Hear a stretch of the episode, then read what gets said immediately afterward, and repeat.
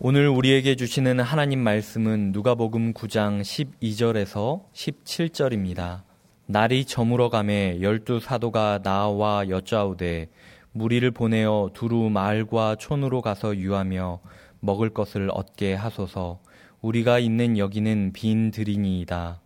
예수께서 이르시되 너희가 먹을 것을 주라 하시니 여짜오되 우리에게 떡 다섯 개와 물고기 두 마리밖에 없으니 이 모든 사람을 위하여 먹을 것을 사지 아니하고서는 할 수 없사옵나이다 하니 이는 남자가 한 오천 명 되밀어라.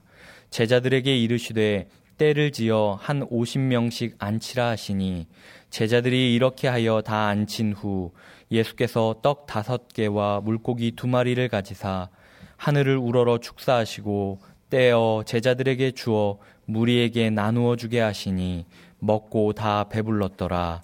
그 남은 조각을 열두 바구니에 거두니라. 아멘. 공생애를 시작하신 예수님께서는 때가 이르자 제자들을 내보내셔서 하나님의 나라를 전하게 하셨습니다.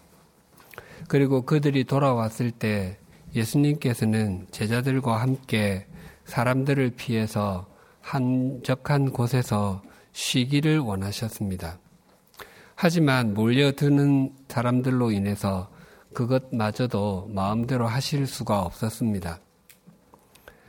예수님께서는 몰려온 사람들에게도 동일하게 하나님의 나라를 전하시며 병든 사람들을 고쳐주셨습니다. 그런데 한 번 시작된 예수님의 사역은 꼬리에 꼬리를 물었습니다.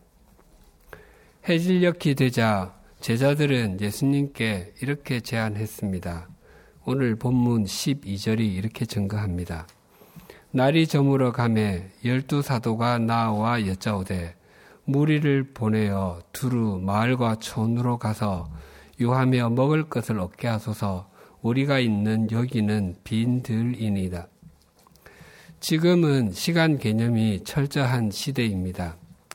9 to 5, 9시부터 5시까지 근무 시간의 개념도 있고 약속 장소에 정해진 시간까지 나가야 합니다. 특히 지하철이나 기차는 출발 시각을 맞추지 않으면 탈 수가 없습니다. 하지만 예수님 당시에는 지금과 같은 시간 개념이 없었습니다. 우리나라도 산업화가 되기 이전 태반의 사람들이 농사를 지을 때에는 몇 분, 몇 초까지 맞추는 시간 개념이 없었습니다. 하루에 농사일을 마치고 귀가하면서 같은 마을에 사는 사람에게 이렇게 얘기합니다. 저녁 먹고 장기나 한 판 두세. 이렇게 대답합니다. 그러지 뭐. 그것이 대화의 전부입니다. 몇 시에 만나자는 이야기도 없고 어디서 만나자는 이야기도 없습니다. 그럼에도 두 사람은 전혀 이상해 하지 않습니다. 저녁을 먹고 마을 어귀에 있는 평상으로 나아가거나 마을 사람들이 다 아는 느티나무 아래로 나가서 거기에 먼저 나와 있는 사람들이나 나오는 사람과 아무나 장기를 둡니다. 장기를 두기로 한 사람과만 장기판을 벌이는 것도 아닙니다.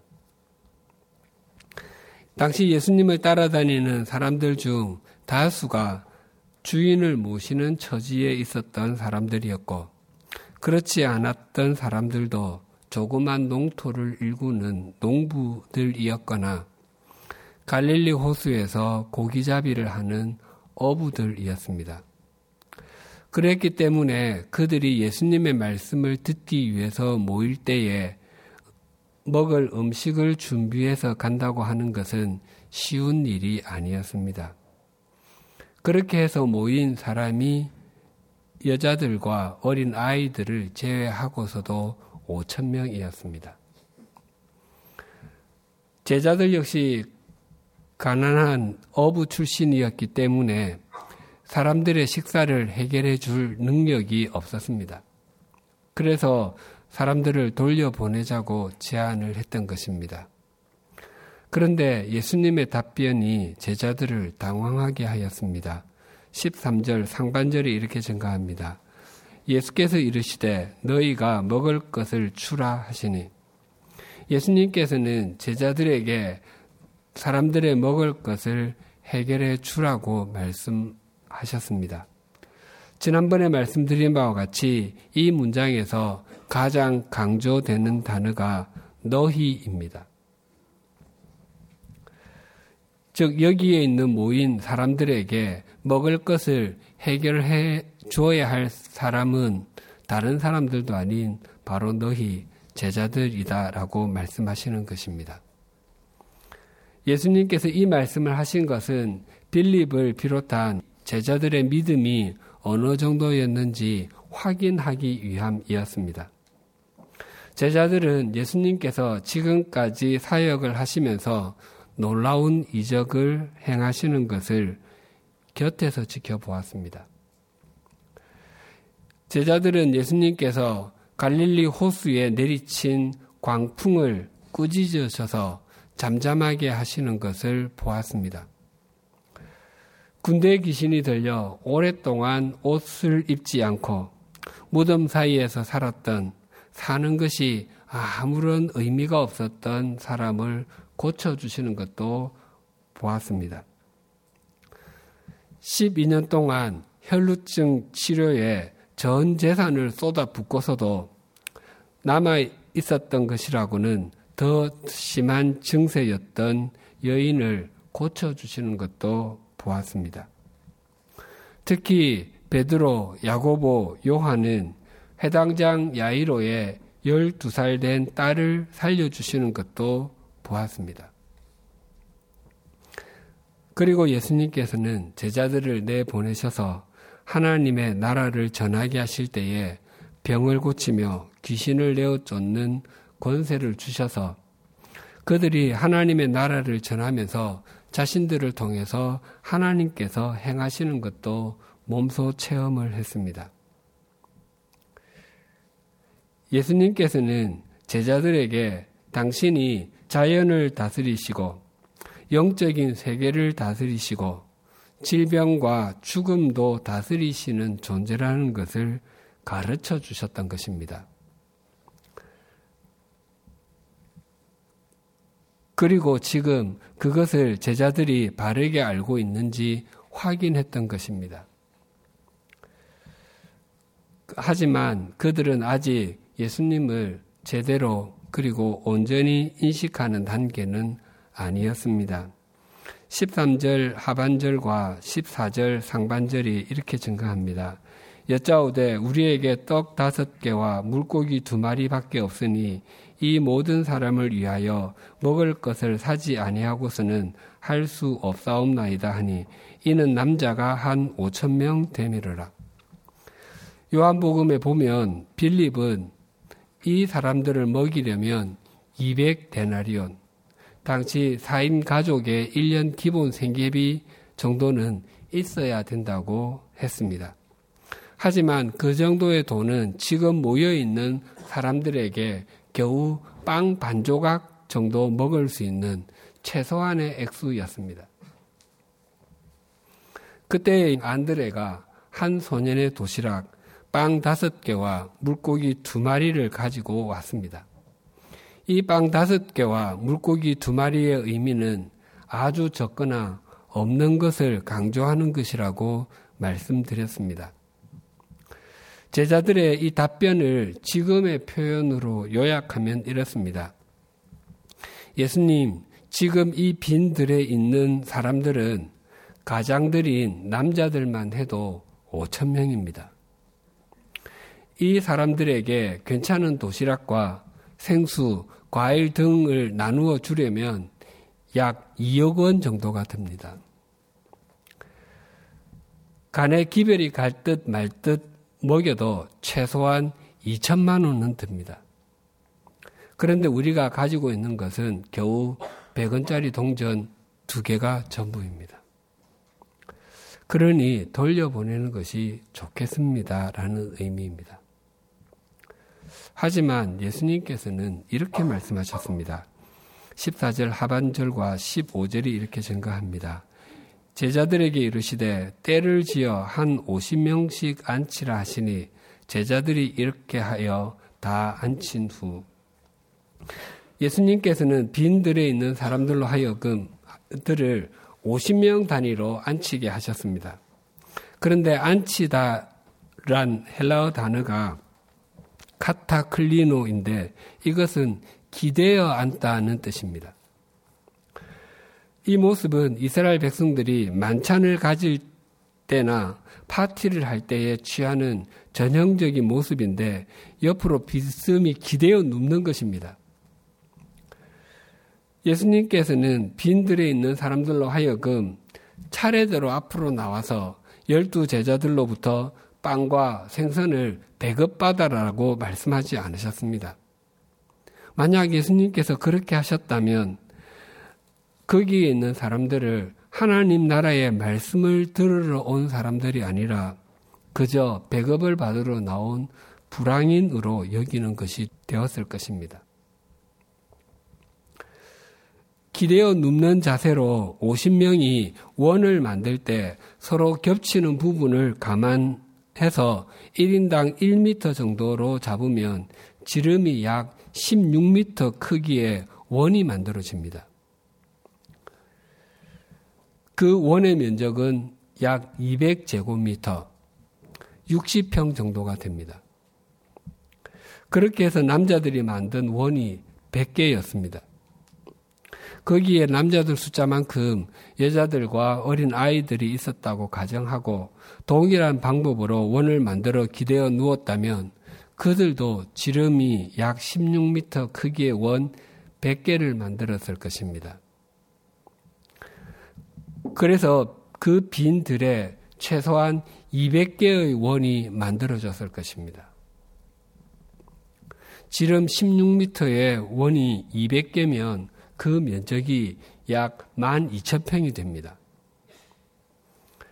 그 정도의 크기를 약 2,000평 크기의 축구장으로 환산하면 6개의 면적에 있는 사람들이 원을 서로 만들어서 기대어 있는 것입니다. 우리가 소명지로 여기고 있는 양화진 외국인 선교사 묘원의 전체 면적이 약 4,000평입니다. 빈들에 있는 사람들이 양화진 외국인 선교사 묘원의 3배만큼의 서로 기대어 누워 있습니다. 그 모습은 참 장관이었을 것입니다. 그 후에 주님께서 행하신 일을 16절, 17절에 이렇게 증거합니다.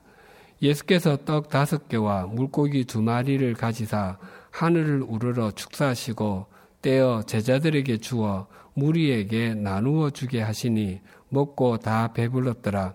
그 남은 조각을 열두 바구니에 거두니라. 예수님께서 빵 다섯 개와 물고기 두 마리로 하늘을 우러러 축사, 즉 축복을 하신 후에 떼어서 제자들로 하여금 사람들에게 나누어 주도록 했습니다. 복을 비는 행위인 축복은 빌축자의 복복자를 써서 복을 비는 행위는 사람이 하는 것이고 복을 내리는 행위인 강복은 하나님께서 하시는 것입니다. 즉, 하나님 축복해 주십시오라는 말은 틀린 것이 됩니다. 그래서 하나님 축복해 주십시오가 아니라 하나님 복을 내려 주십시오가 바른 표현입니다. 예수님께서 떼어 주신 빵과 물고기들을 나누느라 제자들은 몹시도 분주했을 것입니다. 그렇게 나눈 음식이 빈 들에 있는 사람들이 모두 다 배부르 게 먹고 그 남은 조각이 열두 바구니나 되었습니다. 어떤 사람들은 예수님께서 빵 다섯 개와 물고기 두 마리로 빈 들에 있는 사람들을 먹이신 행위를 두고 사실은 사람들이 자기가 가지고 온 도시락을 먹은 것이라고 말합니다. 사람들이 자기가 가지고 온 도시락을 다 숨기고 있었는데 한 소년이 자기 도시락을 내놓는 것을 보고 숨긴 것이 부끄러워서 서로 나누어 먹었다는 것입니다. 이런 생각을 하는 것은 예수님께서 행하신 사역을 표명하는 것이고 아주 방자한 것입니다. 사람들이 자기가 가지고 온 도시락을 뭐, 나누어 먹고도 남을 정도의 음식이 있었다면 예수님께서 제자들과 이런 대화를 하시지 않으셨을 것입니다. 또 후에 예수님께서 이 일을 언급을 하시는데 그렇다면 행하지 않은 일을 행했다고 말씀하시는 것이 되어 예수님을 거짓말쟁이로 만드는 것입니다. 예수님께서 빵 다섯 개와 물고기 두 마리로 사람들을 먹이신 것은 단순히 그들의 배고픔을 해결해 주시기 위함은 아니었을 것입니다. 그렇다면 그 이유는 무엇이었겠습니까? 16절, 17절을 다시 봉독하겠습니다. 예수께서 떡 다섯 개와 물고기 두 마리를 가지사 하늘을 우러러 축사하시고 떼어 제자들에게 주어 무리에게 나누어 주게 하시니 먹고 다 배불렀더라. 그 남은 조각을 열두 바구니에 거두니라. 이 장면은 초대교회 사람들에게 아주 익숙합니다. 또한 사실 우리에게도 익숙합니다. 바로 성찬식 장면입니다. 예수님께서 잡히시기 전에 제자들과 함께 이른바 최후의 만찬을 가지셨습니다. 그때의 장면을 누가복음 22장 19절, 20절은 이렇게 증가합니다. 또 떡을 가져 감사 기도하시고 떼어 그들에게 주시며 이르시되 이것은 너희를 위하여 주는 내 몸이라 너희가 이를 행하여 나를 기념하라 하시고 저녁 먹은 후에 잔도 그와 같이 하여 이르시되 이 잔은 내 피로 세우는 새 언약이니 곧 너희를 위하여 붓는 것이라. 이 두 본문에 사용된 네 개의 동사 가지다, 축사하다 또는 감사하다, 떼다, 주시다가 각각 두 개씩 똑같은 단어입니다. 그러니까 빵 다섯 개와 물고기 두 마리의 사건은 단지 사람들의 배고픔을 해결해 주시기 위한 것이 아니라 성찬식을 하신 것입니다. 그래서 요한복음에 보면 다른 복음서가 전하지 않는 내용을 전하는 것이 있습니다. 요한복음 6장 4절 5절이 이렇게 증가합니다. 마침 유대인의 명절인 6월절이 가까운지라 예수께서 눈을 들어 큰 무리가 자기에게로 오는 것을 보시고 빌립에게 이르시되 무리가 어디서 떡을 사서 이 사람들을 먹이겠느냐 하시니 예수님께서 빵 다섯 개와 물고기 두 마리로 오천 명을 먹이실 때가 유대인의 최대의 명절이었던 6월절이 가까울 때라고 밝히고 있습니다. 사실 이 부분은 전후 문맥상 없는 것이 더 자연스럽습니다. 그럼에도 불구하고 요한은 그때가 6월절이 가까웠다는 것을 밝혀서 우리에게 전하고 있습니다. 신약 성경에는 예수님의 생애를 기록한 4개의 복음서가 있습니다.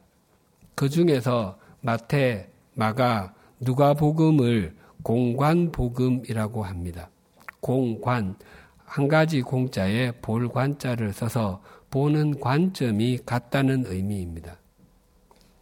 반면에 요한복음은 제4복음서라고 부릅니다. 복음서 중에서 요한복음이 가장 나중에 기록이 되었습니다. 요한복음이 다른 복음서와 보는 관점이 다른 것은 이미 다른 복음서가 있었기 때문에 같은 관점으로 기록할 이유가 없었기 때문일 것입니다. 요한복음의 가장 큰 공헌 중의 하나는 다른 복음서를 통해서는 알 수 없는 예수님의 공생애의 기간이 얼마간이었는지 우리에게 알려준다는 것입니다. 예수님의 공생의 기간이 3년이었다는 것을 우리는 잘 알고 있습니다. 그것은 요한 복음을 통해서만 알 수 있습니다. 공간 복음에는 예수님께서 공생애 중에 절기 때에 예루살렘 성전으로 올라간 것이 한 번씩밖에 나오지 않습니다. 그래서 공간 복음만 보면 예수님의 공생애가 1년인 것처럼 생각이 됩니다. 그래서 모든 일들이 굉장히 빠르게 진행이 됩니다. 당시는 지금처럼 신문이나 방송이 있던 때가 아니었습니다. 또한 인터넷이 있어서 예루살렘에서 있었던 일들이 동시다발적으로 다른 곳으로 알려지던 시대도 아니었습니다. 그래서 예수님께서 사람들의 지지를 한 몸에 받다가 한순간에 바리새인들과 서기관들, 제사장들을 비롯한 유대인들에게 사형 언도를 받을 정도로 멸시와 버림을 당한 일련의 사건들이 어떻게 그렇게 빨리 진행될 수 있었는지 의아해 하기까지 합니다. 그런데 요한복음에는 예수님께서 절기를 맞아 성전으로 올라간 것이 2장, 7장, 18장 등 세 번이 나옵니다. 그래서 예수님의 공생애가 3년이었다는 것을 우리는 알 수 있습니다. 예수님께서 빵 다섯 개와 물고기 두 마리로 5천 명을 먹이신 일을 행하신 때가 예수님의 공생의 두 번째 유월절이 가까이 다가왔을 때였습니다. 유월절이 가까웠다는 고 요한이 기록한 것은 그때가 어느 시점이었는지를 알려주는 좋은 시간적인 배경이 됩니다. 그러나 그것만이 목적은 결코 아닙니다. 예수님께서는 6월절에 어린 양으로 죽으셨습니다. 또한 요한복음은 기적 같은 사건을 말할 때에 이적과 기사라는 표현보다는 표적, 영어로 사인이라는 단어를 주로 사용합니다. 이적과 기사는 기적 같은 사건 자체에 관심이 있다면 표적은 그 의미에 관심이 있습니다. 요한복음 2장에 물로 포도주를 만드신 사건, 4장에 나오는 왕의 신하의 아들을 고쳐주신 사건, 6장에 나오는 빵 다섯 개와 물고기 두 마리로 5천 명을 먹이신 일 등은 모두 다 요한복음에서는 표적이라고 표현하고 있습니다. 그 의미가 더 중요하다는 것입니다. 어떤 의미에서는 인생에서 일어나는 기적 같은 사건들을 비롯하여 일상에서 일어나는 크고 작은 일들은 모두 다 표적입니다. 우리의 삶에 일어나는 일들을 그 의미를 바르게 해석해 내지 못한다면 아무리 기적 같은 일들이 일어날지라도 그것이 자기 자신의 인생을 새롭게 살도록 만들어 주거나 신앙 성숙을 시켜, 시켜주지 못하고 그저 그냥 흘러가게 됩니다. 예를 들어서 암과 같은 중병이나 사례를 찾기 어려운 희귀한 병에 걸려서 의사들도 더 이상 할 것이 없노라고 고개를 가로저을 수 있습니다. 그런데 기적 같은 방법으로 완치가 될 수도 있습니다. 또 지진이 일어나는 현장에 있거나 큰 사고의 현장에 있었음에도 불구하고 머리털 하나 상하지 않고 살아날 수도 있습니다. 그래서 모든 것이 하나님께서 나를 사랑하시고 지켜주셨기 때문이라고 고백할 수 있습니다. 그러나 만약 그런 일을 겪고 난 후에 죽을 병이나 희귀병에 걸려도 기도만 하면은 다 무조건 사는구나. 다음에 그런 병이 걸리면 더 열심히 기도해야 되겠다. 철야 기도하면 더 빨리 낫겠구나라고 해석을 한다면 그것은 잘못한 겁니다.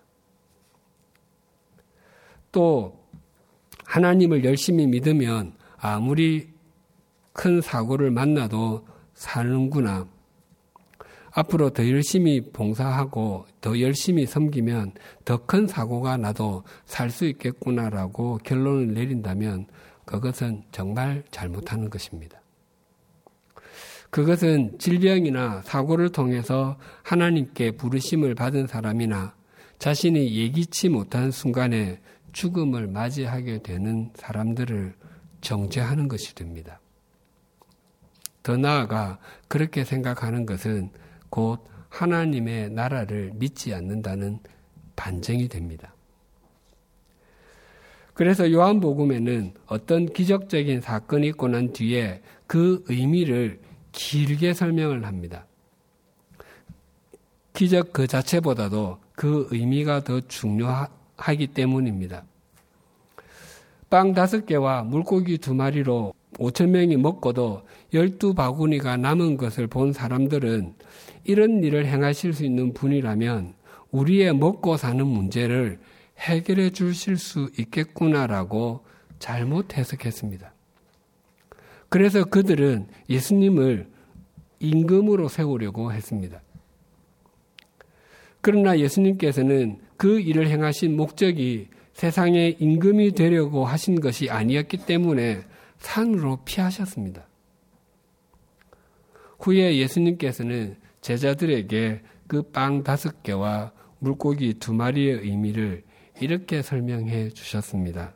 요한복음 6장 32절에서 36절이 이렇게 증가합니다.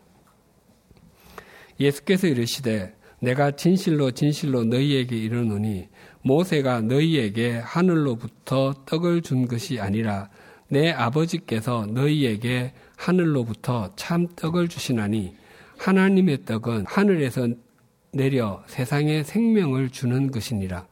그들이 이르되 주여 이 떡을 항상 우리에게 주옵소서.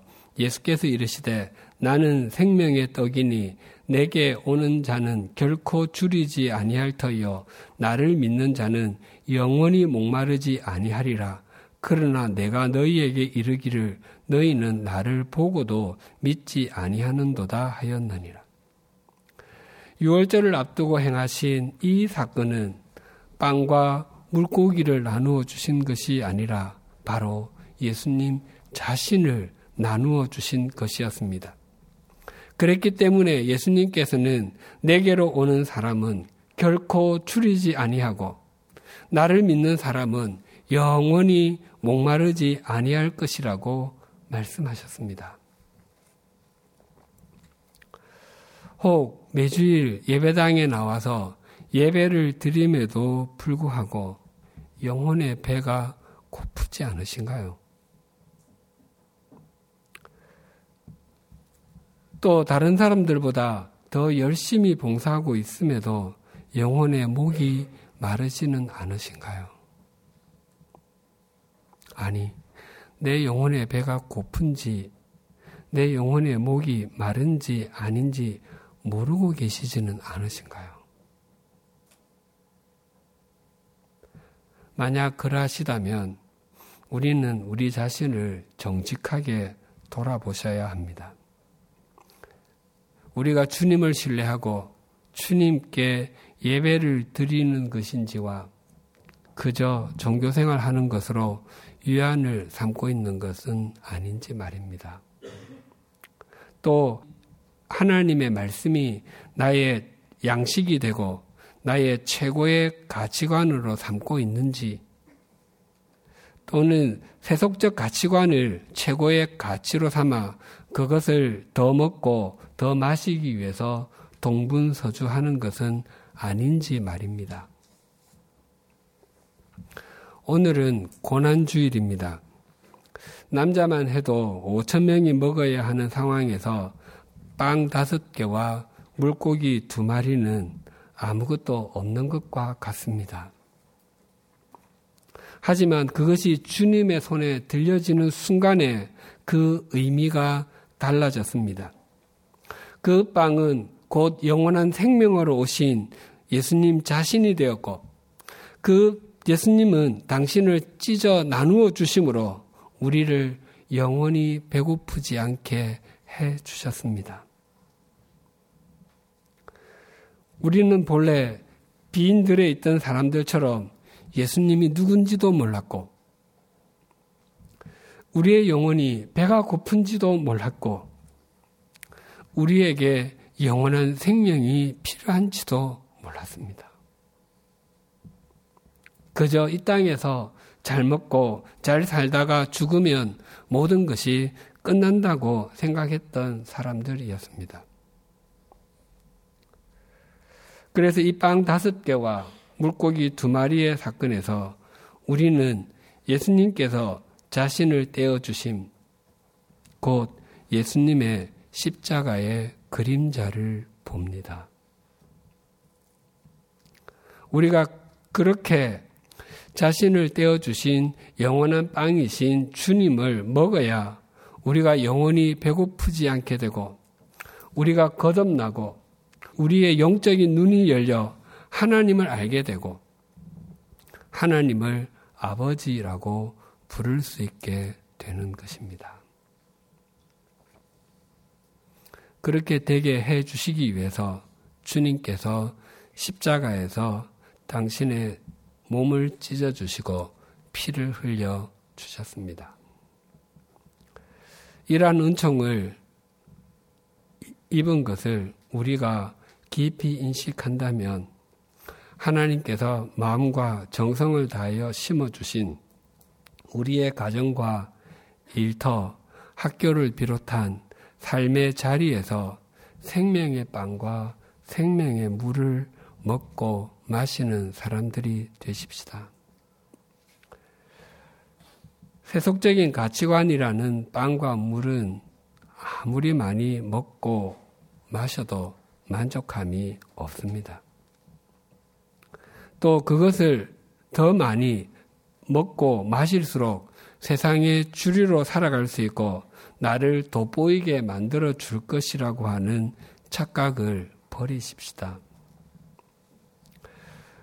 우리의 본능적인 인생은 밑빠진 독과 같아서 거기에 무엇을 아무리 넣어도 결코 채워지지가 않습니다. 욕망과 허영의 입은 언제나 열려 있습니다. 밑빠진 우리의 인생의 독을 영원한 생명의 바다이신 주님께 잠기게 할 때에 우리는 비로소 주님으로 인해서 우리의 인생이 가득 채워질 수 있습니다.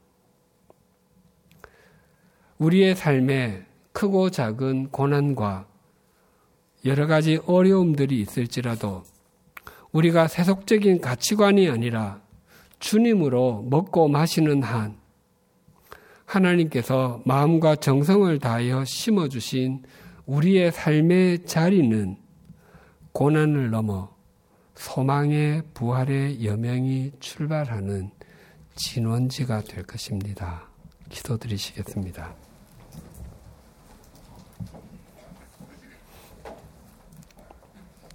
하나님 아버지, 빈 들에 있던 사람들이 먹었던 빵의 의미에 대해서 되새기게 해 주셔서 감사합니다.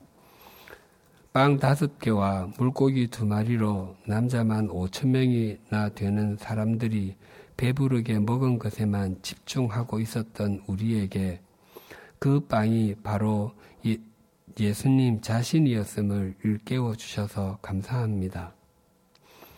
지난 세월 동안 어떻게 하면 더 많은 빵을 차지할 수 있는지, 어떻게 하면 더 큰 빵을 차지할 수 있는지 골몰했고, 빵을 차지하기 위해서 동분서주했습니다.